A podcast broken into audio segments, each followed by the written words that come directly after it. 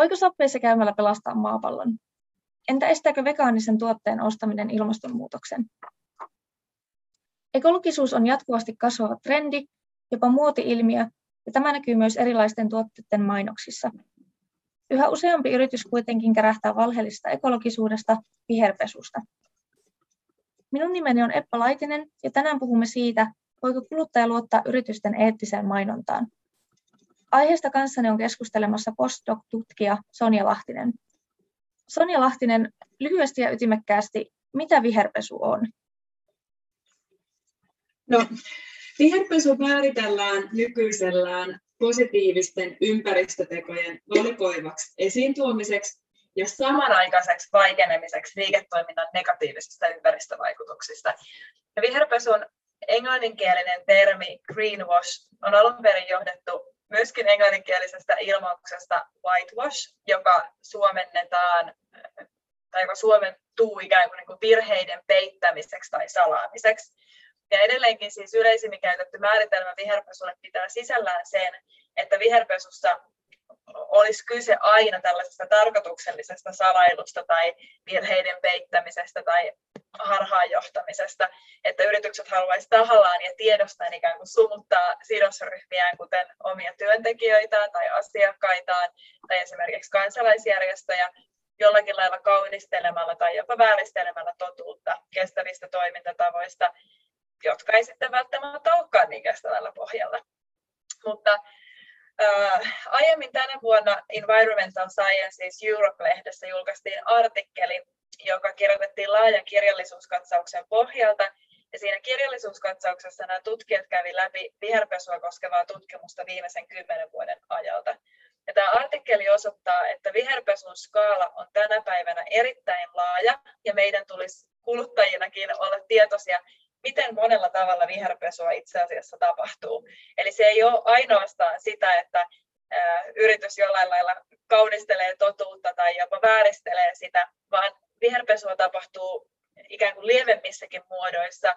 Ja aina se ei ole edes tiedostettua tai tarkoitushakusta yritysten suunnalta. Ja, ja sen takia minulle onkin erityisen tärkeää puhua tästä asiasta koska olen saanut tehdä töitä monien suomalaisten yritysjohtajien kanssa, jotka aidosti haluaa rakentamassa parempaa tulevaisuutta, eivätkä halua tahallaan harjoittaa viherpesua, mutta on saattanut tietämättään jopa sortua sellaiseen.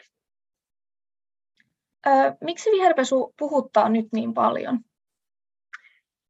No sanoitkin tuossa alussa sen, että ekologisuus on tällainen jatkuvasti kasvava trendi ja niin kuin me eh, hyvin tiedetään, niin viimeisten vuosien aikana kysyntä on kasvanut ihan huimasti vastuullisesti valmistetuille tuotteille ja markkina yhä vaan kasvaa kestävän kehityksen mukaisesti operoiville yrityksille. Samaan aikaan kuitenkin on myös lisääntynyt erilaiset keinot ja väärinkäytökset, joilla yritykset pyrkii hyötymään tästä vastuullisuuden vetovoimasta ja, ja tällaisesta vihreästä trendistä. Ja osa näistä väärinkäytöksistä on toki tahallisia, mutta kuten tuossa äsken sanoin, niin osa ei. Ja näistä väärinkäytöksistä, sekä niistä tahallisista että tahattomista, me puhutaan silloin, kun me puhutaan viherpesusta. No, puhuitkin tuosta, että ekologisuus on nykyyhteiskunnassa tavallaan muotia, ja viherpesu voi varmasti toimia ainakin hetkellisenä tehosteena myynnille, mutta minkälaisia pitkäaikaisia vaikutuksia viherpesulla on? No, viherpesun vaikutus kuluttajiin, sitä voidaan tarkastella ikään kuin, niin kuin kahdella tasolla. Ensinnäkin, kun me kuluttajina ei olla mikään homogeeninen joukko, vaan, vaan kuluttajina meissä on joko niitä hyvin valveutuneita eh, kuluttajia, mitä tulee niin kuin ekologisuuteen, tai sitten niitä, jotka, joille se ekologisuus ei ole niin esimerkiksi ostopäätökseen voimakkaasti vaikuttava arvo, niin meillä on niin kahdenlaisia kuluttajia ja sitten siihen väliin mahtuu toki, toki paljon myös niin kuin siitä, ei, ei pelkästään tämän skaalan ääripäistä, mutta siihen väliin mahtuu sitten monen muunkinlaista kuluttajaa. Mutta jos me nyt ajatellaan näitä niin kuin kahta ehkä selkeimmin erottuvaa kuluttajaryhmää, niin Ensinnäkin se voi, viherpesu voi johtaa harhaan niitä kuluttajia, jotka ei ole erityisen valveutuneita, mutta jotka valitsee kuitenkin mieluummin tällaisen ekologisen kuin epäekologisen tuotteen. Mutta ne ei tosiaan niin kuin lähde ottaa niinkään selvää sen, sen yrityksen taustoista tai sen toiminnan todenmukaisesta ekologisuudesta. Ja tähän kuluttajaryhmään vetoo yleensäkin hyvin muotoiltu markkinointiviestintä, mutta ei, ne ei ehkä tee sellaista niin kuin faktantarkastusta. Et erityisesti tämä käy ilmi niin sanotuissa low involvement tuotteissa, eli tällaisissa meidän arkipäiväisissä ostoksissa, urheilusukissa ja jogurttipurkeissa, joihin meillä on niin kuin matala sitoutumisaste. Ja jos nyt ajatellaan itsekin kuluttajille, niin harvoin me nähdään erityistä vaivaa, että me selvitettäisiin tällaisten arkipäiväisten tuotteiden taustoja. Ja näissä tilanteissa viherpesu ikään kuin yrityksen näkökulmasta, jos se on ollut tahallista, niin voikin onnistua, koska se voi johtaa näitä kuluttajia harhaan. Ja sitten tekee sen ostopäätöksen sen ikään kuin valheellisen ekologisuuden perusteella. Mutta sitten se toinen porukka, jos me ajatellaan näitä valveutuneita kuluttajia, joita meillä on tänä päivänä siis yhä enemmän ja enemmän, ja varsinkin siis nuorissa, nuorissa kuluttajaryhmissä, niin tällöin se viherpesu voi pahimmillaan murentaa näiden kuluttajien luottamusta tällaista viherpesua harjoittavaa yritystä kohtaan, mutta laajemmin myös yrityksiä ja, ja ylipäätään niin kuin markkinataloutta kohtaan. Ja jos me ajatellaan, että meillä on tänä päivänä tosiaan enemmän ja enemmän näitä valveutuneita kuluttajia, jotka on kiinnostuneita niin ympäristö- ja ihmisoikeusasioista, ja osaa olla skeptisiä ikään kuin tällaista yritysten markkinointiviestintää ja mainontaa kohtaan, niin jos yritys jää kiinni tällaiselle kuluttajajoukolle viherpesusta, niin se mainehaitta, mikä siitä syntyy, on hyvin todennäköinen ja sillä voi olla tosi kauaskantoisia vaikutuksia sitten ihan myynnillisestikin ja se heikentää tällaisen yrityksen brändiarvoa. Ja kuten tuossa sanoin, niin isossa kuvassa se voi jopa heikentää markkinatalouden avaintoimijoiden, eli yritysten ja kuluttajien välistä suhdetta. Ja tämä heikentää siis koko markkinatalouden perustaa, eli luottamusta. Eli siinä mielessä me puhutaan niin kuin isossa kuvassa tosi isosta ilmiöstä, jos luottamus kuluttajien ja, ja yritysten välillä lähtee tällä tavalla murenee. Ja tosiaan sivusitkin tuota, että, että kuluttajien luottamus näitä yrityksiä kohtaan on vähän rapissu ja nykyään yritykset kerähtää tosi helposti tuosta viherpesusta, niin miten yritykset voi omalla toiminnallaan ja mainonnallaan palauttaa sitä kuluttajien luottamusta? No tässä mun mielestä avainsana on avoimuus. Eli mä uskon, että jos yritykset viestis avoimesti omasta toiminnastaan, niin kuluttaja luottaisi tällaiseen yritykseen nykyistä paremmin, etenkin näissä kestävän kehityksen asioissa. Jos yritykset olisivat avoimia ja rehellisiä myös epäonnistumisistaan, niin silloin se äh, ikään kuin vahvistaisi sitä, sitä luottamusta myös siihen, kun yritykset kertoo niistä onnistumisistaan kestävän kehityksen parissa. Ja tämä olisi siinäkin mielessä hyvä, jotta meille myös kuluttajina tulisi näkyväksi, että nämä niin sanotut vihreät siirtymät tai kestävyyden siirtymät niin ne on erittäin monimutkaisia ja ne on erittäin pitkäaikaisia, pitkäkestoisia. Yleensä me puhutaan, kun puhutaan kestävyyden siirtymistä, niin ne saattaa kestää siis vuosikymmeniä. Ja nyt tänä päivänä me tiedetään, että meillä on niin kunnianhimoiset ilmastotavoitteet, kuten siis pitääkin olla. Meillä ei välttämättä ole vuosikymmeniä aikaa tähän vihreäseen siirtymään, mutta puhutaan kuitenkin siis vuosista. Niin olisi hyvä, että se tulisi meille kuluttajille myös selväksi, että me puhutaan kuitenkin asioista, jotka suhteellisen hitaasti muuttuu, ja että yritykset kohtaa tuotekehityksessään väistämättä monia takapakkeja. Et se ei tarkoita sitä, että se olisi välttämättä edes kunnianhimon puutetta yritykseltä, jos se ei esimerkiksi onnistu heti korvaa vaikkapa muovikomponentteja jossakin tuotteessaan, vaan siinä saattaa tulla takapakkeja. Huomataan, että okei, se biohajoava komponentti, jolla me ajateltiin korvata tämä muovi, niin se ei kestäkään tämän tuotteen, tuotteen osana, kun ehkä sanotaanko vaikka kolme vuotta, siinä missä se muovikomponentti olisi kestänyt 30 vuotta.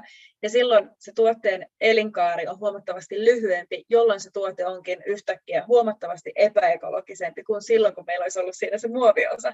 Eli siinä tulee tällaisia takapakkeja tuotekehityksessä väistämättä. Ja jos näistä kerrottaisiin avoimesti, niin mä uskon, että myös kuluttajien ymmärrys kasvaisi sen suhteen, että mitä kaikkea nämä siirtymät vaatii. Ja se myöskin lisäisi sitä kuluttajien luottamusta siihen, että kun yritys kertoo onnistumisistaan, niin okei, tämä sama yritys oli rehellinen myös silloin, kun menikin metsään, tai tuli se epäonnistuminen, tai se yksi kokeilu ei tuottanutkaan tulosta, niin todennäköisesti tällaista yritystä kohtaan se luottamus niissä onnistumisissa olisi silloin myös vahvempi. Monet ihmiset tosiaan varmaan ajattelee, että tietynlaisten tuotteiden ostaminen on se helpoin tapa toimia arjessa ekologisesti, mutta mistä kuluttaja voi tietää, että se ekologisuuden mainonta on läpinäkyvää ja todenmukaista, ja onko se yleensäkään kuluttajan vastuulla arvioida sitä, että onko se joku mainos sitten viherpesua vai ei? No joo, tämä on erittäin hyvä kysymys ja, ja, ja niin kuin oleellinen osa tätä keskustelua. Eli tämän, tämän päivän tai tämän ajan henkihän on vähän tällainen uusliberalistinen, jossa me pyritäänkin vähän niin vastuuttaan kuluttajia ja, ja ikään kuin kannustetaan kuluttajia ottamaan suurempaa vastuuta siitä omasta kulutuskäyttäytymisestä ja ostokäyttäytymisestä. Mutta siihen samassa olisi hyvä nostaa esille se, että mitkä on ne kuluttajan valmiudet ottaa asioista selvää. Ja tästä tullaan siihen, mitä mainitsin tuossa alussa, että kun osa viherpesusta on sitä tahallista ehkä sitä, mitä me tyypillisimmin mielletään viherpesuksi, että joku yritys jollain lailla salailee tai piilottelee niitä epäekologisia toimintatapojaan tai, tai kertoo virheellistä tietoa tuotteistaan, niin sellainen viherpesu on tänä päivänä kuluttajankin niin kuin suhteellisen helppo saada selville, jos vähän näkee vaivaa. Mutta sitten se ikään kuin tahaton viherpesu, johon yritykset sortuu tänä päivänä, niin se on myös kuluttajan kannalta huomattavasti paljon kinkkisempää tunnistaa. Ja mä ottaisinkin tästä mielelläni muutaman esimerkin, koska tämä on myös sellainen asia, jonka koen niin kuin hirveän tärkeäksi saattaa kuluttajien tietoon. Eli tavallisin esimerkki tällaisesta tilanteesta on, on se, että yrityksen vastuullisuudesta markkinointiviestinnässä viestitään näyttävästi ja ylpeästi, vaikka todellisuudessa kyseessä olisi vain lain pykälän noudattaminen. Esimerkiksi tuotteen ilmoitetaan olevan vapaa CFC-yhdisteistä eli freoneista, vaikka nämä CFC-yhdisteet on kielletty lailla vuosia sitten. Ja tähän on tosi helppo sortua, koska usein esimerkiksi markkinointiviestintää suunnittelevat henkilöt ei ole perillä viimeisimmistä lainpykälistä ja niiden tulkinnasta. Ja kuluttajia on tosi helppo johtaa tällaisella markkinointiviestinnällä harhaan, koska tavallisen kuluttajan on äärimmäisen hankala pysyä kaikkien lakimuutosten ja EU-direktiivien perässä ja arvioida sitten, että toimiiko yritys nyt vain sillä tasolla, kun laki vaatii, vai ponnisteleeko se oikeasti pidemmälle. No sitten toinen tyypillinen esimerkki voidaan ottaa kosmetiikkateollisuudesta, jossa muutama vuosi sitten parabeenit nousi keskusteluun sekä ympäristölle että käyttäjille mahdollisesti haitallisina yhdisteinä. Ja parabeenit on siis pitkään käytössä olleita sallittuja säilöntäaineita, jotka estää tehokkaasti tuotteen mikrobikasvustoa. Mutta vastauksena kuluttajien toiveisiin parabeenien käyttö kosmetiikan tuotteissa on kuitenkin viime aikoina vähentynyt ja niitä on korvattu monissa tuotteissa huomattavasti pahemmin herkistävillä ja allergisoivilla säilöntäaineilla tai muilla vähemmän tutkituilla yhdisteillä, jotka ei välttämättä hajoa luontoon yhtä hyvin tai ne saattaa kertyä ihmiskehoon. Mutta silti sampo tai deodoranttipullon kyljessä oleva tarra, että ei sisällä parabeeneja, tuntuu kuluttajista huojentavalta, vaikka se sisältö olisi aiempaa haitallisempaa. Ja sitten kolmas tyypillinen esimerkki tällaisesta epäsuorasta viherpesusta, joka tällä hetkellä näkyy laajasti, on se, että korostetaan yhtä hyvettä ja vaietaan samalla toisesta paheesta. Tällä hetkellä nähdään paljon näyttäviä ilmastotekoja ja monet teknologiat, kuten Google, Facebook ja Amazon, kertoo kilpaa omista päästövähennyksistä. Ja siinä kun monet IT-talot tuovat nyt ympäristöasioissa positiivisia tekojansa valokeilaan, niin samaan aikaan tällaiset hieman hämärät sosiaaliset ja eettiset kysymykset jää tehokkaasti varjoon. Vaikka näiden IT-jättien olisi nyt aika ottaa kantaa siihen, että okei, miten ne kerää henkilökohtaista dataa ja myy sitä kolmansille osapuolille, tai miten ne toimii alustana valeuutisten leviämiselle ja vauhdittaa poliittista polarisaatioa. Eli tavallaan tällainen sädekehän asettelu oman pään päälle on aika tekopyhää, vaikka päästöjä kuinka kompensoitaisikin, jos se yrityksen ydinliiketoiminta rakentuu eettisesti kyseenalaisille käytännöille. Eli tällaisia viherpesumuotoja kuluttajan on todella hankala tunnistaa. Ja, ja tässä asiassa oikeastaan auttaa vain se, että näistä puhutaan ja näitä tehdään näkyväksi. Puhutaan vielä lopuksi sitten tuosta tahattomasta viherpesusta, joka jo aikaisemmin nousikin tässä keskustelussa esiin. Soni Lahtinen, miten tätä tahatonta viherpesua voitaisiin ehkäistä? No viher, tämmöisen tahattoman viherpesun ehkäisemisessä näen tärkeimpänä sen, että niin yritysjohtajat, markkinointiviestinnän ammattilaiset kuin kuluttajatkin tulisi tietoiseksi siitä, mitä kaikkea viherpesu pitää sisällään. Eli että se ei ole tänä päivänä ainoastaan sitä ää, ikään kuin epäekologisten toimintatapojen salailua tai totuuden kaunistelua tai vääristelyä, vaan se on just näitä erilaisia muotoja, joita tuossa äsken listasinkin. Niin niistä siis tietoiseksi tuleminen sekä mainonnan parissa työskentelevien ammattilaisten kuin yritysjohtajien kuin meidän tavallisten kuluttajienkin kohdalla. Eli tiedon lisääminen. No, jos tiedon lisääminen olisi tavallaan se ratkaisu tähän ongelmaan, niin osaatko ottaa kantaa siihen, että kenen vastuulla tämä tiedon lisääminen on? Onko se yrityksen itse havahduttava siihen viherpesuun vai onko se joku ulkoinen toimija?